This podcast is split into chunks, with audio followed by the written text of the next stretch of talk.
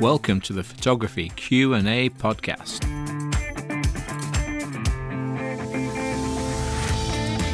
Hey, how's it going? I'm Andy Jones from 50mmframework.com and this is episode 57 of the Photography Q&A podcast. Later in the podcast I've got some photography news, but first I purchased a new lens. Very exciting times.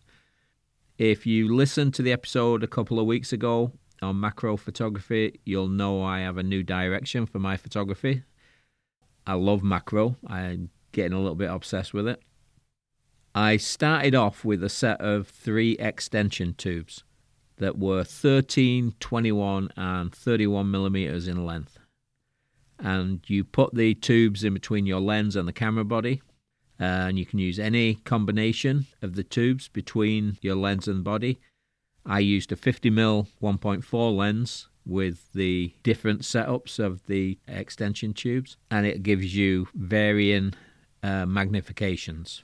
I think the highest magnification was 1.4, I think it was. But there was a problem. The tubes that I bought cost around $30 Canadian, which is very cheap for camera equipment especially if they're in between the lens and the camera body.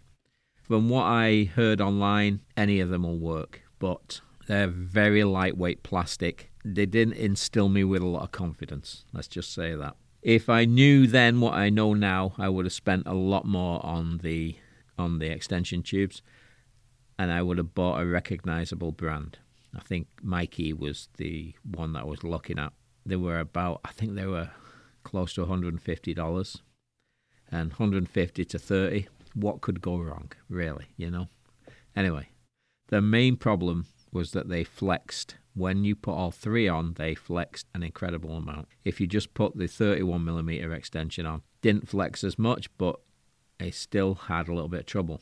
Even though they were locked in place, like you put them on like a lens turn and it clicks, even though they were locked in in that position, they still had a, a couple of degrees movement left or right, which that should not happen.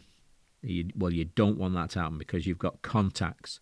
It said that it would it would let me use autofocus, and I didn't want autofocus. I didn't even try it with autofocus. But the lens still needs to talk to your camera body, and because it turned a little bit left or right, it was losing contact with these contacts, and was popping up error messages. And it was nothing at first. You just turn the camera off, turn it back on, everything reset, and it was fine. So I had to be super careful. When I was using all three, I had to be so careful. It was getting to the point where I couldn't get the pictures because if I supported the lens in any way, there was a slight movement, an error message would pop up. Anyway, after a week of errors, locking my camera up, and at one point I had to remove the battery to get rid of the error message. And it was at that point I thought, this is getting really ridiculous. And I was trying to get ISO 50. Now, to do that on my camera, you have to use custom function settings to set different parameters for my camera. Like the, the settings that you get when you buy your camera can be changed uh, from changing what a button does, changing yeah, changing how you select your aperture, or your shutter speed, you can change the wheel that's used or the button that's used. You could do super high ISOs, which I didn't use, but I wanted ISO 50. So that was one of the settings I used. You can also change the you can change actually anything on on a lot of cameras. Not all of them have all, as many options.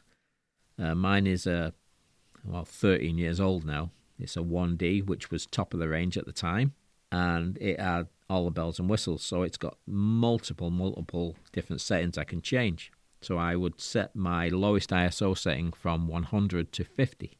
You can change how, like I say, change autofocus points. You can change absolutely everything.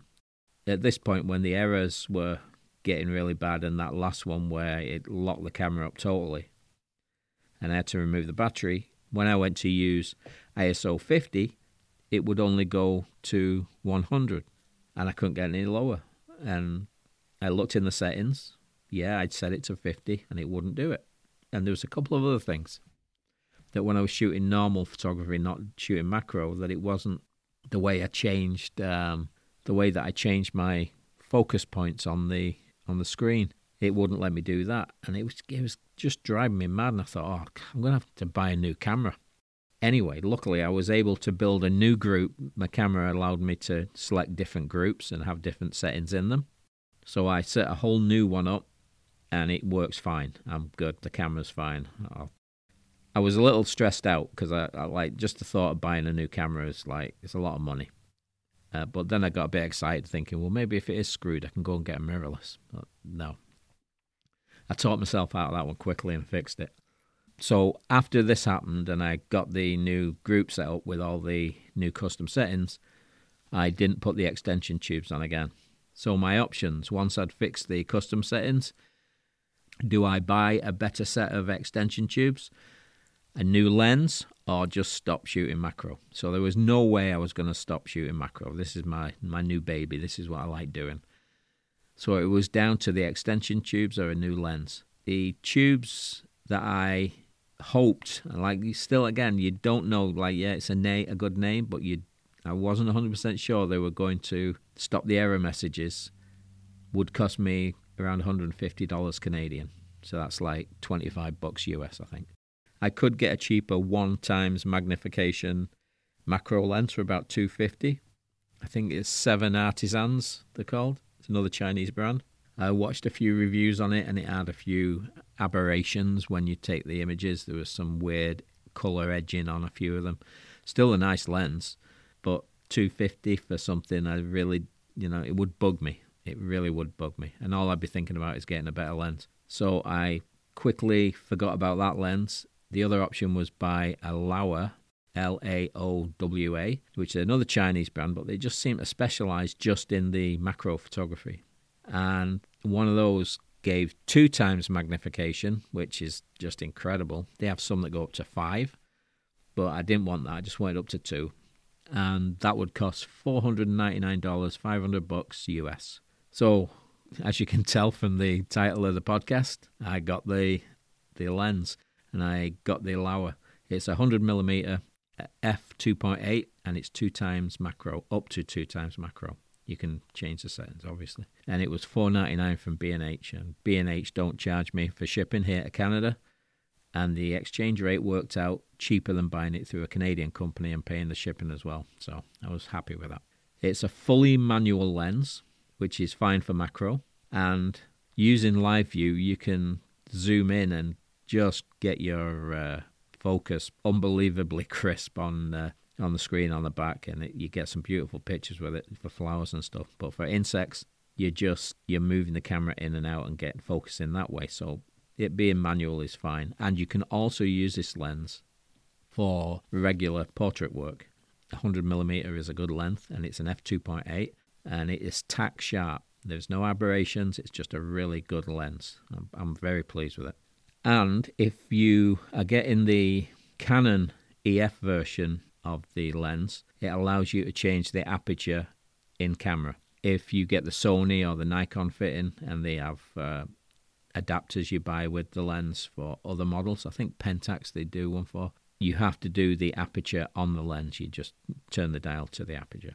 But for my model of camera, it works just perfectly. I've been using it for a little over two days, and the photos I'm getting are just incredible. I was taking pictures of some small flies that were on the plants at the front of the house. Now, they're not like a, a blue bottle, as we used to call them in England, or a, a house fly or a day fly, which are quite a, you know, they're good size. These little flies were a third the size.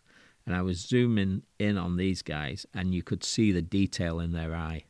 It's incredible. I did one the other day of a beetle, tiny little beetle. It was probably two millimeters long, and it had one antenna. The other antenna had been, I don't know, fallen off, broken off. I don't know. His ex-wife took it in the divorce case. I don't know, but you can see the build-up of his eye. It's just, it's, it's wild. Anyway, I'm not only doing insects. I'm doing flowers and that kind of thing. Um, I did a good shot of a dandelion that's gone to seed. I'm just so pleased with the pictures that I'm getting with it. One thing that makes shooting macro harder is weight. The lens, it's well made, it's metal construction, it isn't light. It's not as heavy as my 24 to 70 Canon lens. It's not lightweight plastic, which I'm pleased about. but my camera is by far the heaviest piece of the kit. My 1D is is huge, and I'm trying. I'm hoping I can use one of my daughter's Canon 60D bodies. The 60D has an an APC-S sensor, which is a full crop sensor, and that will allow the subject to film more of the frame. My 1D sensor is an APS-H, which is halfway between the full crop and a full frame. The 60D is also half the weight, at probably less than half the weight of my 1D, and it has the bonus of a flip out LCD. So I won't have to lie down when I'm taking the images anymore and get covered in ticks and you know, everything else that's in down in the field. Anyway, and it's also got a couple of megapixels more than mine. So I think it's at 18, which is uh, it's okay. I'm, I'm pleased with that. It doesn't worry me too much, the megapixels. Like I said, the images I'm getting with this lens are so detailed. Like you can see, the, I took some pictures of some flies. You can see the detail in the in their eyes, the color of their backs, their legs, the hairs on the body. Plants and flowers are totally different from what you you see with your naked eye. The detail in some of the stuff is just it, it's mind blowing. I just love it. The only thing I've got to deal with and learn how to do properly is the depth of field because the depth of field with these lenses is just a slither. You're not talking millimeters, you're talking well, I don't know. You can you can when you're looking at the size of these flies and you're seeing that just the the one eye is in focus and the rest is, is all out of focus. The the depth is so tiny, so you, there's no use checking PhotoPills app for the macro depth of field because you're just not going to get it. Now, what I need to do is master the fine art of photo stacking. Now, I do it with my moon pictures. I don't think I've used it for any other anything else. Um, and basically, with photo stacking for macro, you stack together.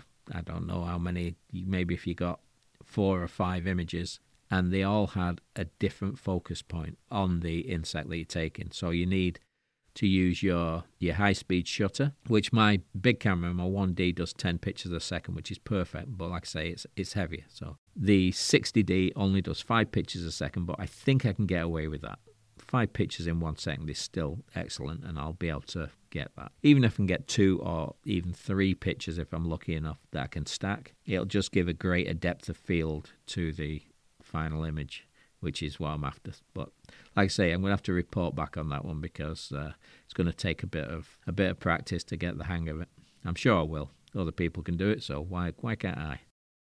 Okay, so that's the update on my macro situation, my lens situation, and now I've got a little bit of news. Now, so this article is from Digital Camera World website. Thanks to Paul Poldus in the Facebook group for sending me this over. The headline reads DSLRs are back, sales increase 132%, while mirrorless cameras decline 57%. Now, these figures are from the United States and they're not worldwide, but I'm sure the same thing's happening everywhere. So it looks on the face of it, the headline, that DSLRs are everybody's choice. But when you really read in and you look at it, the big problem at the moment with mirrorless cameras is the supply of components. They just can't get the components. So when people are buying their first camera, they're turning up at the camera store, the electronics store, wherever they're going, and they are buying what is available to them. At the moment, DSLRs, they've stopped making most of them. So there's still a huge stock available, and they are highly discounted. The price is lower and lower, and uh, there's more incentive to buy for first-time buyers. Where a seasoned photographer that's been shooting for a few years and wants to upgrade is probably looking at the new mirrorless bodies. And they're going to know what they want and they're going to wait for it to come into stock. So I don't see this as DSLRs making a comeback. It's more mirrorless cameras are not available and DSLRs are heavily discounted and readily available. So the, the first time buyers are jumping in, scooping them all up, and I don't blame them because there's some great cameras out there and you can get a good deal. So it's a great headline and it got my attention. But when you look into it, it's understandable. All right, that's it for this episode. Follow my Instagram channel for my daily photos. There's a link in the show notes. And there are going to be lots of macro photos, so stay tuned. Okay, I'll talk to you next week. Have a good one. Bye.